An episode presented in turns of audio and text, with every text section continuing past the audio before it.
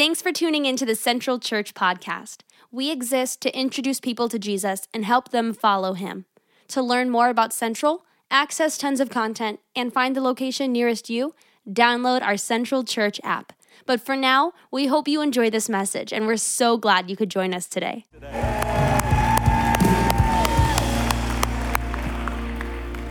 All right, you guys have a seat. Good to see you this morning. Heading into Thanksgiving week. It's awesome. Glad you're here. Way to go making it to church. Hey, have you ever found yourself in the middle of a mess? Some of you just getting together with family this week is going to feel like you're in the middle of a mess, right? We all know what it is to navigate mess in our lives. I remember when my, my daughter was born, our firstborn child, and we brought her home from the hospital, and she was like the greatest miracle that ever happened in our lives. If you're a parent, you understand that moment, right? When your kid comes into the world and it's like your whole world changes. She was amazing, right? We brought her home, and Lori had had a really tough delivery, and so she was on bed rest for six weeks, which meant I was on diaper duty for six weeks straight, 100%. And it started, don't celebrate that, Lori. What are you? And so early on, I remember like, I took Emma into the little nursery. Now, the nursery for us was a mess, getting that thing ready. We had remodeled this old house, it was built in like 1916, and um, you know, we had redone every aspect of it, and we had already painted the room that was to become the nursery. You hear what I'm saying? It was already done. And then we found out we were having a girl. And Lori decided, I want to change the color of the nursery, but I'm done. I'm retired. I'm like, no, we already painted that room. We're finished. It's done. And we went round and round and round. And this is when I finally, this is why it's good to be in the church. It's good to make friends in the church. You need people in the church who are a little older than you, who are a little wiser than you, who've been down the road, who share your faith and share your values because they can save you a lot of pain. Okay? I sat down with a, a, guy who was older in the church that had been down the road a little bit, and I was kind of, you know, early in marriage and just having our first child. And I said, Look, man, we're at an impasse. Lori wants to paint the nursery. I don't want to paint the nursery. The nursery's fine. Kids all over the world are born in horrible environments. These, this child's going to be born in a perfect environment. Everything's great. There's no need to paint the nursery. And finally, he just set his fork down. We were having breakfast. And he leaned up and he gave me the greatest marital advice I've ever received. And if you've been around Central, I think I say this about once a quarter. He said, Jud, listen, in marriage, you can be right or you can be happy. You can't be both at the same time. And then he goes, paint the nursery. Took another bite, and I'm like, okay, there it is, right? So I painted the nursery. All I'm saying is the nursery was awesome. It was beautiful. I took our little child in there, our little miracle child. I set her on, uh, on the little changing table. And because I didn't know what I was doing, I made the first rookie mistake. I took the existing diaper off without having the new diaper ready to go. Now, any parent knows, especially if you have little boys. Listen, if you, if you for, I'm gonna help you out right here. I'm gonna save you some pain right here. If you have little boys and you don't have that new diaper ready to throw over the old diaper, you better get ready, ready for some waterworks, people. That's what I'm talking about, right? So, anyway, I got here's my little Emma, my little precious Emma. I don't know what I'm doing. I take the diaper off. I'm like, where's the diapers? You know, I'm trying to find the new diaper. I get the new diaper, and then I grab both of her little legs because I'm gonna lift her up so that I can put the diaper underneath her. And when I lifted her up, I didn't realize I was like lifting up a loaded cannon. What happened next was apocalyptic, people. I mean, it was it was everywhere. The wall, behind the dresser, the floor. It was like an explosion. By the way, Emma, if you're watching this online from college, I love you very much. And I'm sorry. See you for Thanksgiving. I had a miracle and I had a mess. And a lot of times, miracles and messes go together, right? Some of you are in a mess right now. Some of you are in a school mess. Man, you feel overwhelmed with school, you're not sure you're gonna get it done, you're starting to doubt your own abilities, you're losing your self confidence, you're just in the middle of a mess. Some of you feel like you're in a mess with your schedule, you're overworked and overcommitted, and man, it feels like you're taking care of all these people around you, and maybe you're even getting a little bitter towards some of these people, like they're not realizing all that you're doing for them, and they're not very grateful for all that you're doing for them. Some of you right now with, um, with your future, it just feels like a mess. You're looking out, you're not sure what's coming, what's gonna happen. You don't feel like your best days are still ahead of you. It just feels messy. Let me just say it. This afternoon, the Dallas Cowboys are playing the New England Patriots. It, I, it's, I don't think it's gonna go well, people. I'm already feeling messy about this whole thing. But here's the good news today your mess is the perfect environment for your miracle.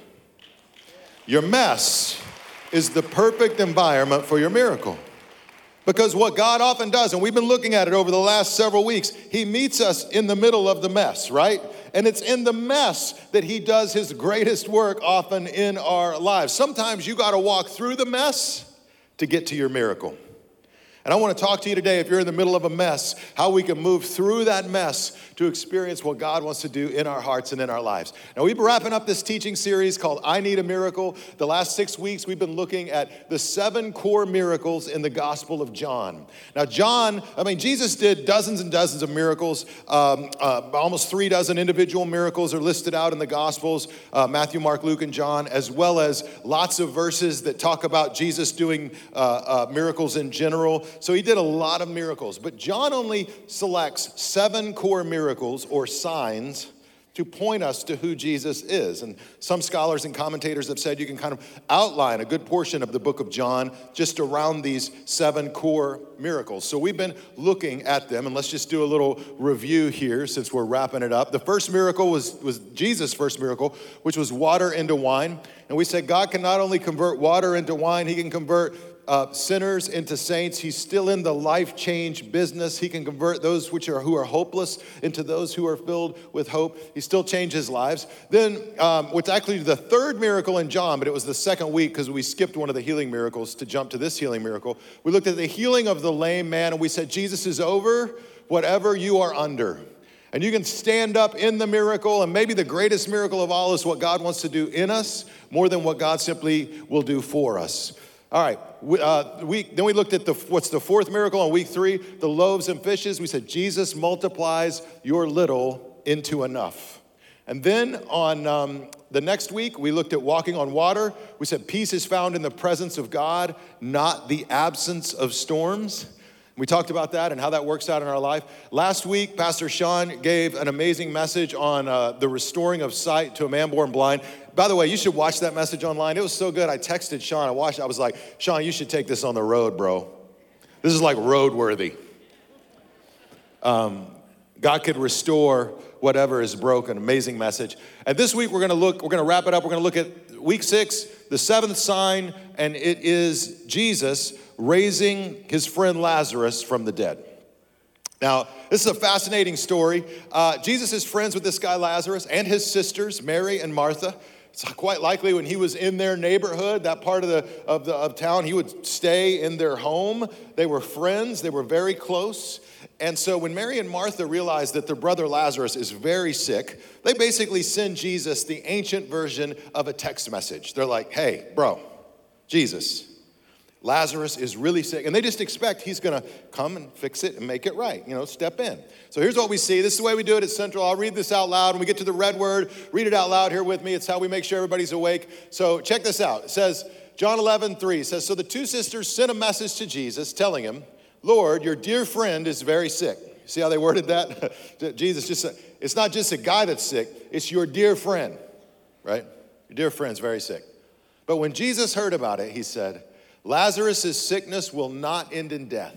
No, it happened for the glory of God so that the Son of God will receive glory from this. I just want to pause there. Jesus basically already knows what he's going to do, right? He says it right there. It's not going to end in death. I'm going to heal. This is not over, right? But then I want you to read this next sentence. So, although Jesus loved Martha, Mary, and Lazarus, he what? Stayed where he was for the next two days. Bro, when your friend is sick, when it's bad, when it could go from bad to even worse, you don't stay for the next two days. And that's why I think John, not only here, but several times in the story, reiterates again and again that Jesus did love them, even though he stayed.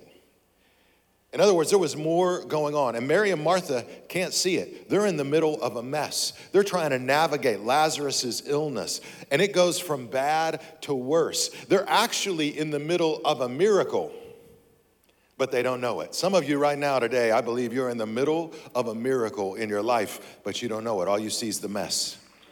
Right? You look around and, man, you're like, I don't know, I don't understand. It doesn't make any sense. I don't know why we're in this situation, right? You may not understand what God is doing in the moment, but listen, when you're in the middle, first thing is you just have to keep going. Keep going in the middle. You have to keep going in the middle. How many, uh, how many of you were the middle child? Any middle, middle, children in the family? Okay, yeah, very good, very good. Uh, how, many, how many of you were um, the firstborn? Firstborns? Yeah, okay. You know what they say about firstborns, right? You know, like, You've been bossing your siblings around their whole life, and then you start bossing people around, then you eventually boss your spouse around. A lot of you get paid to be in leadership so you can boss people around, right? That's firstborns, man. They're, they're on it. They're leaders. They know what to do, right? How many of you are the babies of the family? Any babies? Yeah, all right.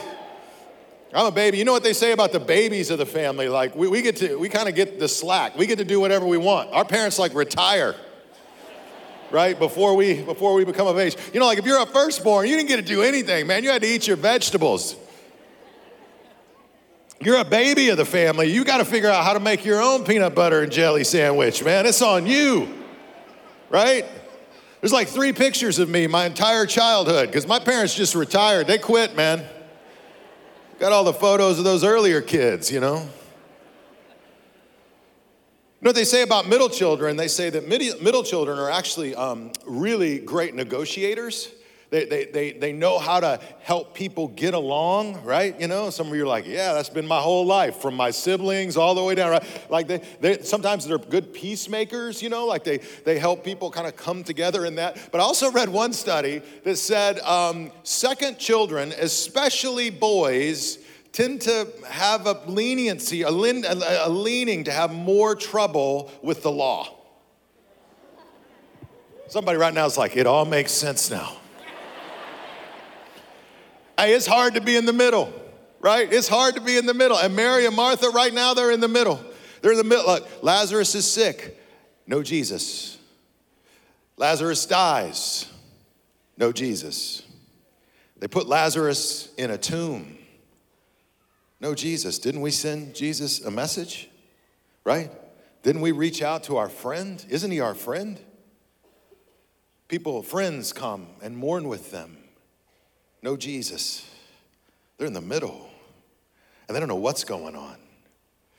And it's interesting, the Bible uh, reiterates that, that Lazarus was, was dead for four days because there was sort of this Jewish idea in the ancient world that if a person was dead for three days, their soul was still sort of hovering around their body, like, like a miracle could still happen.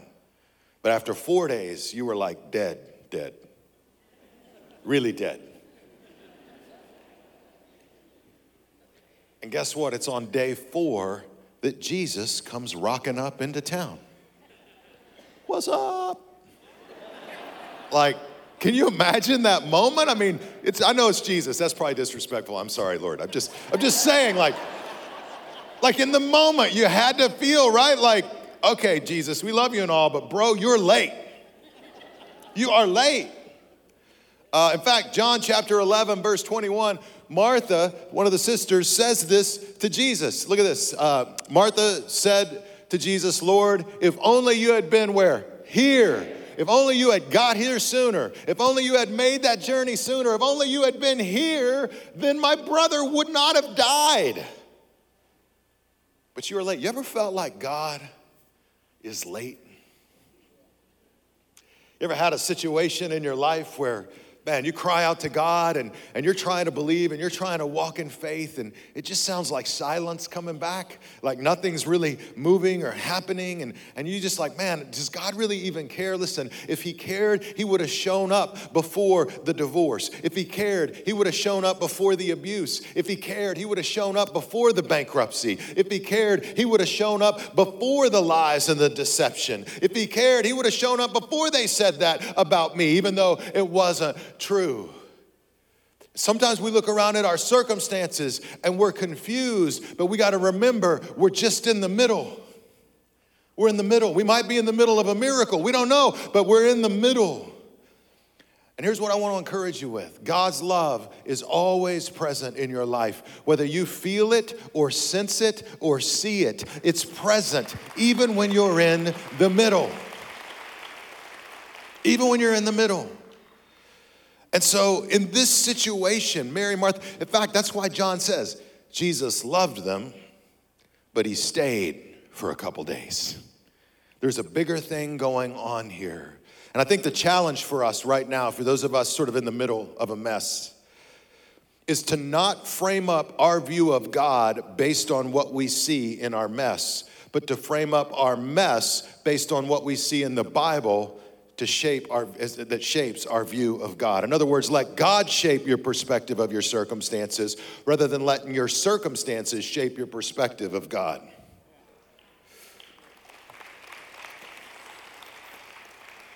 It may seem like he's late, but God is he hasn't abandoned you.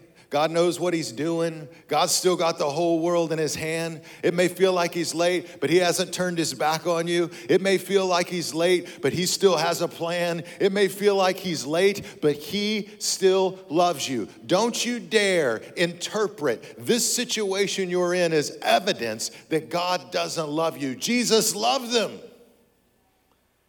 but He stayed. There's a lot we don't understand. You got to trust God's love even when you don't understand His timing. And so, I don't know where you're in the middle today, but if you're in the middle, you just got to keep going.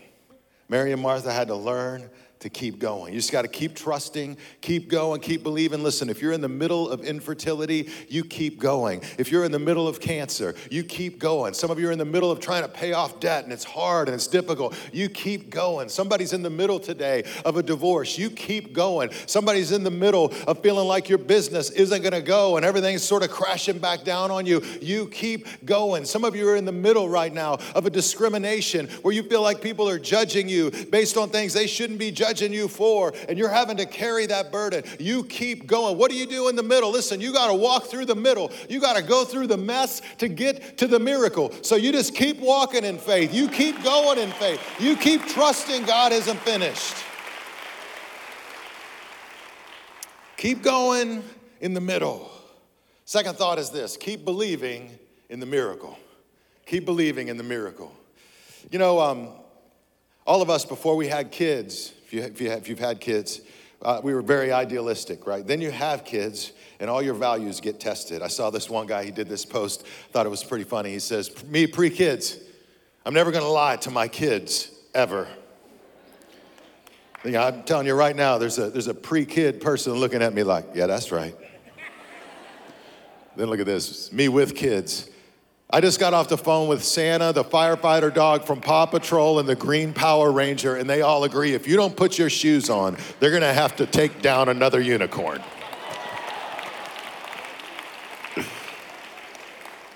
It's all good until you find yourself in the moment, right? And then it's survival. One of my favorite stories was how I used to watch kids in the grocery store aisle and they'd have the total grocery store meltdown. If you haven't experienced it yet, you will. But I remember standing there looking at those parents and thinking, you guys are horrible parents.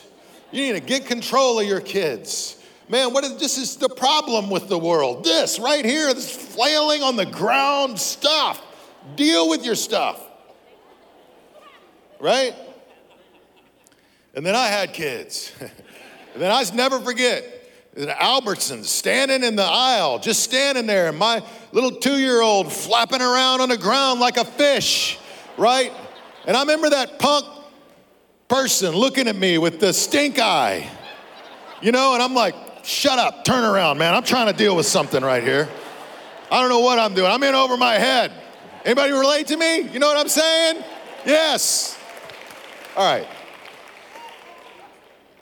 All I'm saying is, it's one thing to have high ideals. It's another thing when those high ideals get tested with reality, right? And uh, kids are a great blessing, by the way. If you haven't had kids, you're like, I don't know, man. They, I'm not even sure I want to do this now. No, they're awesome. They're awesome. But once you have them, it's about survival. Anyway, um, you know, when you go back to John chapter 11, all of a sudden, like all of Mary and Martha's values, all that they believe gets tested by the fact that their brother has died and is in the tomb. And Jesus, who's healed all these people he doesn't even really know, doesn't show up to heal his guy, Lazarus, like his, his friend. And so, in the midst of this conversation, Jesus tells Martha, He says, Hey, Lazarus will live. And she thinks, well, yeah, okay, like at the end of time, when everybody rises from the dead, Lazarus will live, right? It's like a long term miracle. And then Jesus clarifies in John 11, verse 25. Check this out. John 11, 25. Jesus told her, I am the resurrection and the life. Anyone who believes in me will live even after dying, and everyone who lives uh, in me and believes in me will never ever die. And then look at this. Do you what? Believe this, Martha? Do you believe this?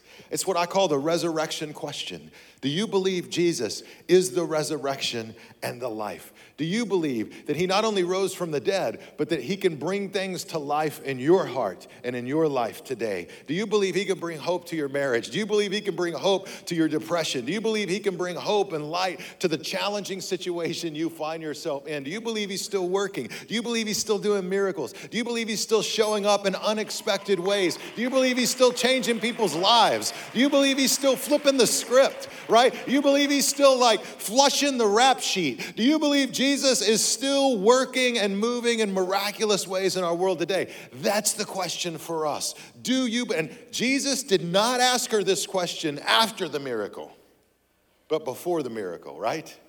Do you believe this? Do you believe this despite all the evidence to the contrary right now, Martha? Do you believe it as we stand in front of the tomb of your brother who's not only dead but buried? Do you believe it when you're disappointed, when your expectations crash to the ground, when you aren't sure what God is doing anymore in your life? Do you believe this? And um, Jesus basically says, Look, I'm gonna prove it to you. He goes up to the tomb and he tells them to roll away the stone, which one of my favorite verses in the King James Version. It says, No, Jesus, it stinketh. so good. It's like, hey man, that dude's been dead for four days. It's gonna be nasty up in here. We roll that stone back. Like, I'm talking about stank. Bad. It stinketh. Don't do it. Jesus says, roll it back. They roll the stone back. Here's what we see it says, then Jesus prays. Then it says in verse 43, then Jesus shouted, Lazarus, come out. And the dead man came out, his hands and feet bound in grave clothes, his face wrapped in a headcloth. And Jesus told them, What? Unwrap him and let him go. This is such a powerful miracle. We don't really know what happened in Lazarus' life after this moment. This is kind of the last moment that we have much insight into his life. But Jesus not only helps him rise, but helps him become free. He would have been wrapped in these grave clothes, strips of cloth that he would have been buried in, that would have kept him hemmed in. And I think this is a powerful picture of what God wants to do in all of our lives. On the one hand, the Bible says that before we came to faith in Christ, that we were spiritually dead, that we were lost, that we were outside of, of God's forgiveness and mercy in our lives. But God gave us life. He called us forth, just like Lazarus. He says, Come come out. Which, by the way, commentators have pointed out that Jesus calls Lazarus by name because, you know, if he's standing at the graveyard and he just says, come out, it could be like the walking dead all up in there, right? Everybody coming out everywhere. And so, Lazarus, you, come out. I'm making a point here. Lazarus comes out. But you know what? He's called you by name. He's called me by name. If we if we're people of faith, he's called us out from spiritual death, from our sin, from our rebellion, and he said, "Come out. Come into the freedom that I offer you," right? And just like Lazarus could do nothing on his own power to raise himself up from the dead, we can do nothing in our own power to make ourselves right with God. God did all of that for us through Jesus. We simply believe and receive it in our lives. And we come out of that spiritual death and darkness in our life. And then I think God isn't finished. He saves us, but He also wants to free us. And that's a journey over time. A big theological word is He wants to sanctify us, He wants to make us holy as we follow Him in our lives. And so He starts to unwrap us and to set us free. And somebody here today, God is working in your life, He's moving in your heart, and He's calling you, hey, come forward and unwrap her from that addiction in her life and set her free. Unwrap him from that unworthiness he feels in his life and set him free. Unwrap her from that abuse that she went through and set her free. Unwrap him from that anxiety that he's wrestling with and set him free. He wants to peel away those layers so that we can walk in freedom as the people God has called us to be. You got to walk through the mess to get to the miracle. But remember, your mess is the perfect environment for a miracle. So keep believing, keep going. And you know, there's a fascinating moment in this story where Jesus walks right up to the tomb, and as he's on his way, it's the shortest verse in the whole Bible. It's two words. It says, Jesus wept. Jesus wept, which is a powerful image for all of us to remember that even though we believe he was God in the flesh, even though he had power, even though he could do miracles, he's not unmoved by pain and by struggle and by such and even though he knew what he was going to do as he moves towards that tomb bible says he jesus wept wept and the people were around they were watching him and they said this, and you can read about it in the Gospel of John. They said, See how much he loved him. See how much he loved him. Just because Jesus didn't meet Mary and Martha's original expectations, that doesn't diminish the fact that he dearly loved Lazarus. And I believe he dearly loves you. Sometimes in the middle, you just got to pause and see how much he loves you. He came from heaven in the form of a child into humble circumstances and navigated all the complexities of life in a simple family because he loves you. See how much he loves you. He taught his disciples for three years and trained them so that they would take God's word to the nations. But his disciples, they didn't get it many times. They were often jockeying for position and power. They, they, they were slow to come around the corner. And then some of them abandoned him at the very end when he needed them most. But he did it for you and he did it for me. See how much he loves you. And then he went through all of the drama of a false trial, of false accusations, of, you know, situation after situation where he was lied about, where his character was smeared. He was beaten with a cat of nine tails, which they would lay over your back and rip up and rip the flesh off his back. Probably by the time he carried the, the cross, or at least the cross beam, which would have weighed 75 to 100 pounds, up to what they call Golgotha, which means the place of the skull skull. By that time in his, um, in his, in his day, he would have been in pre state shock. And each step he took for you and for me, the blood he shed was for you and for me. See how much he loves you. And then he hung on that cross. And when he hung there, he said, Father, forgive them, for they know not what they're doing. See how much, see how much he loves you. And they placed him in a tomb for three days. And then the women went to the tomb. It's a significant thing how often the women are getting it done in the Bible. Just saying. The women went to the tomb. And it was to the women that the announcement was made by the angel He's not here, He is risen. And see how much He loves you. And then he sent his spirit to work in our hearts and lives today. He sent His love to work through us today. Because in a lot of ways, we're in the middle. We're in the middle from His resurrection and His ascension into heaven and what the Bible looks forward to as His coming again. We're in the middle. What do you do in the middle? You keep going in the middle. You keep believing in the miracle. You realize that, hey, this mess is the perfect environment for a miracle. And the greatest miracle is the miracle God can do inside each and every one of us. Some of you just need to be reminded today to pause and look again and see how much He loves you. Remember again when you were alone, when things were upside down, when you didn't know how you were going to move forward, how God was there for you, how He walked with you, how He saw you through that situation situation. Remember again when other people had written you off and said there's no hope for you and there's no chance for you, when God still walked with you and forgave you and restored you. See how much He loves you. Man, this world is a mess.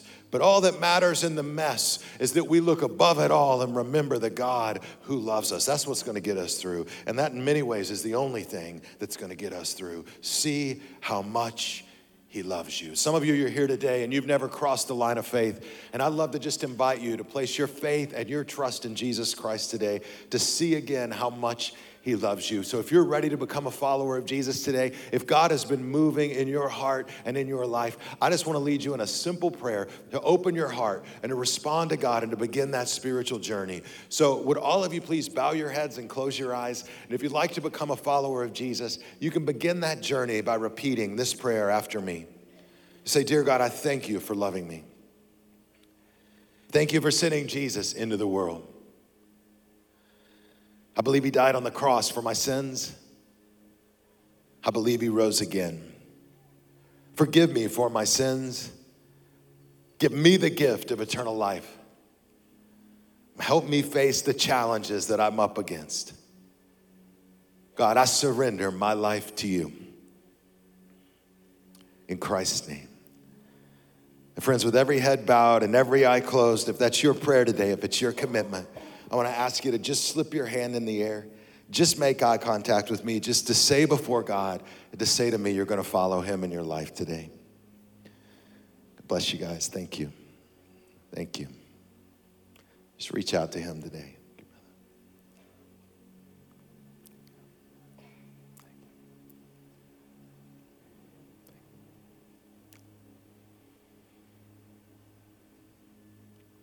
God, we love you. I thank you for each person reaching out to you today, and I pray you'll fill them with your goodness, your peace, your compassion. God, may they go forward from today knowing that your spirit is inside of them, that your forgiveness rests in their life, that the hope of heaven is something they can hang on to each day, and that your presence is with them no matter what the situation. God, we love you. We commit ourselves to you. In Christ's name.